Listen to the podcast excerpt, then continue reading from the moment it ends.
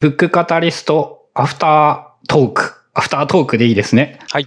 はい、えー闇の自己啓発について語りまして、えーそこから次回何の話をしようか。はい。で、まあ、えっ、と、今までもいろいろと本を紹介してきたんですが、えっ、と、改めて3個ぐらい候補があります。はいえー1個が割と最近買って、まだ読んでいる途中なんですけど、2030年すべてが加速する。ああ、あの、黒くて分厚くて緑の字そうそうそうですね。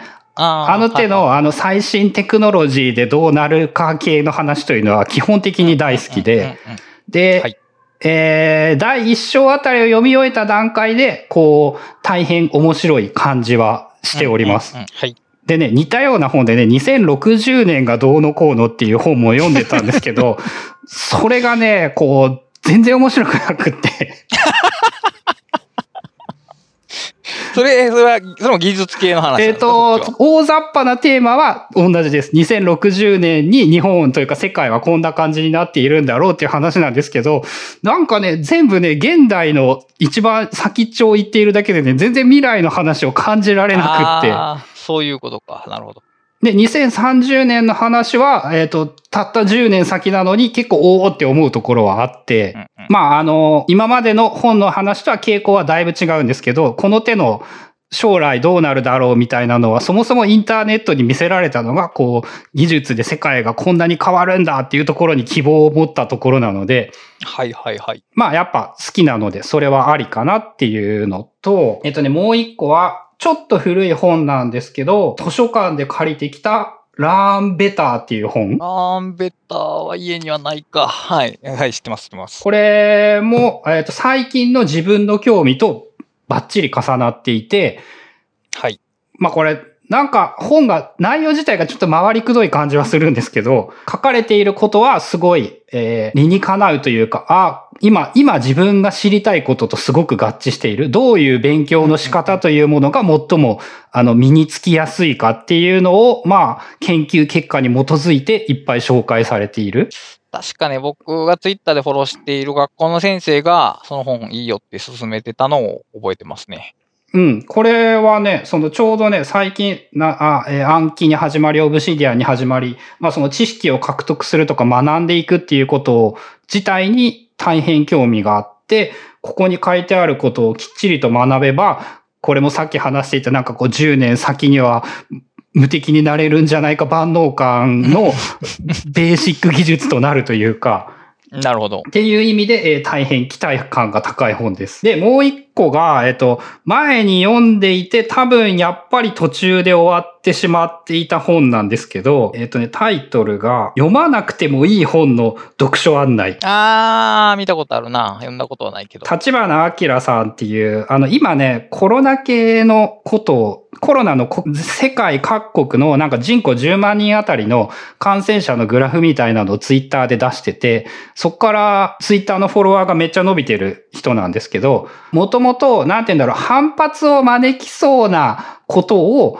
平気で書くという言い方をしたらいいのかな。まあ、世間一般では世の中からこう、批判を食らいそうな内容のことをきあのよく紹介して書いているっていうタイプの人で、で、この本はですね、えっ、と、ここ何十年かでその学問の世界というものがめっちゃ大きく変わって、これまでめっちゃ学問として体系だって学んできたものが、あの、無価値になってしまったものっていうのが結構いっぱいあるって言ってて、うんうんうん。はいだから、その最前線をある程度知っておけば、その無価値になった本を読まなくても良くなるよねっていうコンセプトなんですけど、書いてあること自体は、あの、最新のテクノロジーっていうか、さ最近のその大きく変わったもの5つ、えー複雑系と進化論とゲーム理論、脳科学、で、さらに最後に功利主義が出てくる。うーん、そうなんや。でね、これは、そう、そういう意味でちょっと運命を感じてしまって、確か3章か4章ぐらいまで読んでて、これもまた、なんて言うんだろう。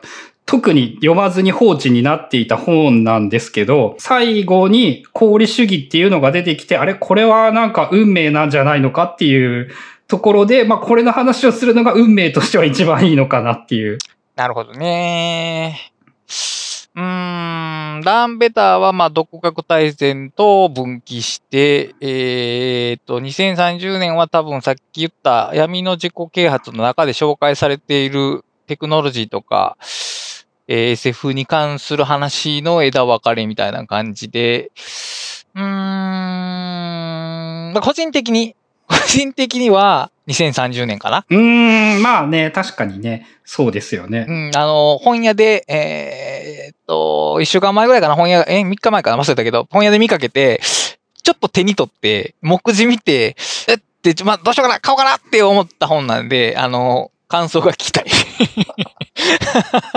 まあ、あの、わかる気はする。その、どうしようかなっていうとこですよね。えっ、と、最初に出てきたのが、ウーバーとかが主導してやっている、そのドローンっていうか、もう空の車がなんか実現するみたいなことを言っているだとか、まあそういうやつですかね。まあ個人的には、そのね、あまあでも功利主義はな、その、これに関しては、功利主義に関して触れ、あの、読まなくてもいい本っていうのが、あの、個人的には一番いいかなと思っていたんですけれども、あの、まあやっぱあんま深くないんですよね。入門以前の段階ぐらいのことしか書かれていなくって、うんうんうんうんなるほど。えっ、と、こ、ここで、小この本も、えっ、と、読書、各章について、そういえば、あの、何を読んだらいいぞっていうのが結構たくさん紹介されてるんですよね。で、まあ言ったらそこで功利主義のもう一個先のとこを読んでそっちを紹介した方がいいかもしれない。なんかね、アマルティア・センっていうアジアで初めてノーベル経済学賞を受賞した人がその功利主義をもう一個発展させたみたいなことが書いてあって、まあなんかあの、彼も正義を論じてますね。そうですね。釣り合いが取れる状況というものを作ろうということを言っていて、まあなんか、やっぱね、こんだけでは全然わかんなかったんで、えー続きを読みたいなと思ったっていう感じですかね。若干難しいかな。うん。ああの、線の文章は若干難しいと思います。あの、難しそうな印象はありました。というか、が概、概念として、あの、難しそうな感じはしたかなっていう。うん、でもまあ彼はその公正とか公平さっていうものをちゃんと持ち直した方がいいよ派の人ですねう。ん。まあでも何にしてもね、その功利主義入門っていうのがね、ある意味俺の中で、その学問の世界への扉を開けた分野だったので、なるほど。あの、ジョン・ロールズで終わっているかと思ったらもう一個先まで行っていたんだっていううんうんうん。まあそういう意味では、あれですかね。それならあれかな。もう一個先まで読んで、えーとりあえず次回は2030年の話とかがいいのかな？うん、まあ個人的に興味があるのはそれですね。じゃあまあその方向で考えようと思います。多分あれに関しては難しいとかはあんまない、ないくて、まあ周辺技術とかをあの深く調べて、本当にそうなのかとかを調べていったら多分無限のや闇というか無限の深い世界はあるんですが、まあ、す最近ちょっと思ったのが、そのめっちゃ変わることをあまり深く調べても、あの、徒労に終わる可能性があるので、あの、現段階では、やっぱ、その基基礎となる、もうちょっと土台のところはがっつり調べるんですが、えーまあ、本に書かれている内容の裏取りとか背景までは調べることはできないと思います。確かに。まあ、あとそんなところかな。そういえばね、知的生産の技術もね、紙の本を買いました。あ、今までは Kindle 版やったってこと？いや、持ってなかった。マジかうん マジか、こんだけ俺が何回も言ってそうそうそう。まあね、あの、あまりにもみんながいいって言うんだけど、なんかそのやっぱ古い本を買うというものには抵抗があって、なるほどね。はい、なるほど。とかね、あとね、本の話で言うとね、最近ね、Apple Books 使ってるんですよ。ええー、そうなんや。うん。あのね、なぜかというと、Kindle のアプリの出来が悪すぎるから。ああ、そうか。逆に言うと、じゃあ、あの、Apple Books は良いの？えっ、と、まあ、Apple 前提の世界なので、ズルをしているという部分の良さはもちろんあるんですけど、えー例えばコミックを買った場合、はいコミックをね、1個買うとね、買ってないのまで全部並ぶんですよ。いやらしいな、それ。で、新刊が出れば自然に見えるようになるから、いややな、それ。脅迫めいて。全部揃えたくなって、しかも、絶対買うやん、アプリこ、アプリ内購入ができるので、ああ、そうか、そうか、そうか。アップルだけがと持ってる特典やもんな。そう、で。で、そのまま続きが読めるんですよ。えげつない。で、その、ここは今から倫理です。俺今3巻まで持ってるんですけど、はいはいはい。その、あ、これ画面共有したらいいのかな？あ、ダメだった。画面共有できないわ。面白かったでしょ、ちなみに。うん、これはねここ、は。その、なんかジャンルが違うんだけど、面白いな。ちょうどしかもこれがね、テレビとかでもやっていて、うんうん話題にもなって全然知らんかったんけど、あれ、本当にたまたまやったんですけども。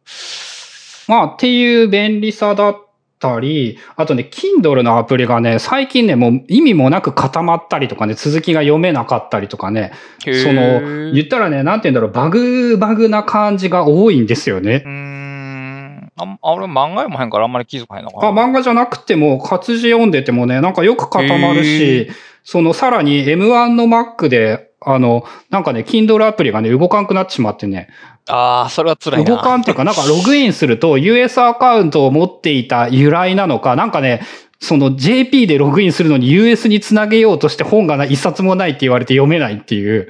悲しいな。で、その Mac 上で読書メモをまとめようとするときにすっげえやりづらいんですよ。というか、iBooks のメモとかハイライトって、Kindle みたいにあの一覧形式で見れえっと、たりするんですか、お大雑把に一緒です。うーん。そで、その UI とか直接変えるということも含めて便利なことが多い。まあ、Kindle ほど派手なセールがないので、うんうんうんうんそのコスパがいいかって言われると微妙な部分はあるんだけど、あの iTunes カードを10%増しとかで買ってくれば、普通に買う分だったら Kindle と変わらない。うん、そっか。であとは何が、何が良いのかな？まあでもやっぱそのなんか固まるとかがないっていうところが一番でかいかな。そら、本読んでる時に固まったらイラッとするわな。うん、そう。紙の本絶対固まらへんもんな。とか、漫画で続きを買おうとしてもとてつもなくめんどくさいじゃないですか。まああれはアップルが悪いんだけど、言ったらう。ん、それは、確かにそうや。あれはずるい。うん。でも少なくとも、きやっぱね、その、アマゾンという企業に関して思うのが、あそこは、あの、あらゆるものに対して愛がないんですよね。まあ、特に本に対しては愛がないね。そうそうそうそう。本で始まった会社なのに、その本への愛が全然なくて、その、なんて言うんだろう。みんなが使いやすいものを作ろうという、なんかこう、気概を感じないという言い方をするのかな。なんか動いてるからいいでしょっていう、まあ、なんかそういう感覚があって、まあ、ブックスの場合、なんかね、こう、なんていう手が回りきってない感じはするんだけど、うーん。まあ割と使いやすくって、アップルのものも。割と、あとね、あの、もう一個言えるのが、おすすめっていうのが、多分ここ人力なんですよ。あ、それはいいね。うん、アップルってそもそもあのミュージックにしても何にしても結構人力へのこだわりを持っているみたいでうんそのアマゾンのトップページより、なんていうの、えっ、と、もうちょっと本屋に近い見せ方が。が。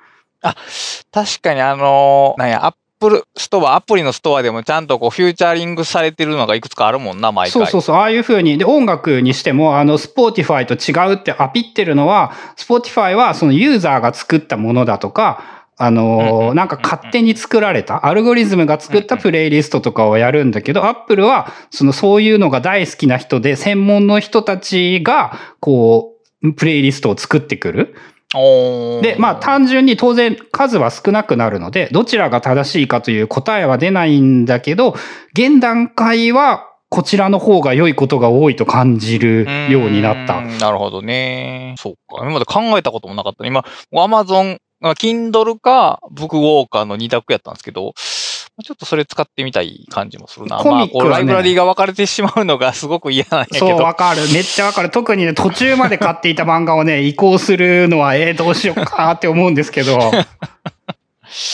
そうね。少なくともね、もう今、活字はこっちで買ってて、へー。でね、あれなんですよ。あの、歴本さんのね、妄想する頭っていうのをね、俺も買おうと思っていたんだけど、アップルブックスだけ1日2日遅くって、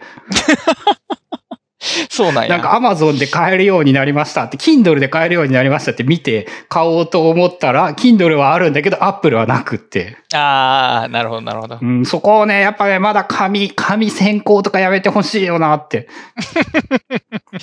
まあそこはあれやな、出版社によりますね。で、電子が先んとことかも最近増えてきたし、うん。企業さんとか結構先に電子出る。そう。っていう意味でね、そう。なんか、自分も言ったらなんて言うんだろう。本という用語が、電子書籍という用語が、Kindle がニアリーイコールぐらいになっていたんだけど、まあ、アップルはズルをしているという前提があるんだけど、その、アップル系の製品をベースにしているんだったら便利なことは多いかなっていう。そうか。今、いや、漫画の続刊が出るのはむしろ罠やもんな。一巻買ったらね、全部表紙並べられるから、というかそのまま続きが買える。Kindle の端末や、Kindle とか Kindle 系のタブレットやったら、そのまま買えるじゃないですか。うん、あれでも、あれですもんね。無料のサラリーマン金太郎一巻読んで、俺全部読んでたのに、そのまま最後まで買いましたからね。読みながら。あ今の漫画の流行りの世界ですよね。無料で読ませれば。あれはやばいわ。あれはやばい。そうか。難しいとこや。まあ、出版社のあの漫画系のサービスだと、なんかね、もう終わるかわからんから信用できねえっていうのはあるし、うん確かに。で、Google 系のサービスも、もう Google なら、なんて言うんだろう、ブックストアすら捨ててくるかもしれんから。否定できないとこ怖いですね、それ。うん。まあね、あのゲームスタジオもやめてるし、つい最近。ああ、やっぱりね、ここう、ブランディング、ネガティブなブランディングしてるよなと思って。まあでも結局彼らと関係ないもんな。もう検索で利益上げてたら、あと YouTube で利益上げたらもう知らんからなとは。うんそう、本と同じくね、やっぱね、ゲームもね、最近愛がないところが作り始めているんですよね。うんうんうん。なるほど。その、アップルアーケードも、なんかね、あ愛はあるかもしれないけど、分かってねえなっていう感じがして。うん、そうやね。まあ、そうやな。まあでも多分、アップルのブックスはひょっとしたらなんですけど、アマゾンの本よりも将来性という意味では、なんて言うんだろう、信頼度は高いかなとは思って。まあ、アマゾンがどどう変わるかわかんないけど、なんて言うんだろう、アプリがこれ以上良くなる期待度が低い。まあね。うん。で、アップルは一応ちゃんとそこは最低限、あの、まあわかんないけどな、ひっそりと消えていくはあり得るんですけど、まあ逆にやっぱ続いてほしいから、こう、こうやって聞いてくれている人にも、こう、いいと思うよっていうのを言っておいた方がいいかもしれない。ちなみに、アップルのブックは、今読み放題というか、サブスクリプション的読み放題ってないですよね。あ、ないっすね。ここはね、多分ね、そういう、それも予想なんですけど、ポリシーとしてそういうことはやらないんじゃないかな。なんかその、割とコンテンツに進行に近いような、その、なんて言うんだろう、良いと感じるところを持っていそう。まあでも音楽サブスクですからね。うん。もう完全にそっちに移行しちゃったからね。うん、まあ意外とちょっと前はなんかね漫画がね画面サイズがちっちゃいとかいろんな問題があったんだけど、意外と良いと思います。うん、なるほど。まあ個人的には2030推しで、まあランベターでもカーぐらい。カーというか、えー、三角ぐらい。三角。まあ、ラーベターも、まあまあ、どっちも、そうまあでも、初めからその読むのは決めておいた方がいい気はするので、確かに。まあ、2030を読んでしまいますかね。あの、あれ以来かも。あの、メーカーズ以来の、なんかその未来の話で、こう期待できそうな感じっていうイメージですかね。メーカーズは見事にもう今、なってますからね。確かに。あれはすごいなと思うし、ああいう世界が本当に来ていて、まあ俺 3D プリンター手出してなくてあんまりなんだけど、うん。そう、あそこもね、なんかやっておいた方が、きっと幸せになれるのではないかという分野ですよね。うんうん、まあ、そんなくらいですかね。次回は、では、えっ、ー、と、予定としては、2030年、すべてが加速する世界に備えようという本について紹介をしたいと思います。えー、次回お楽しみに。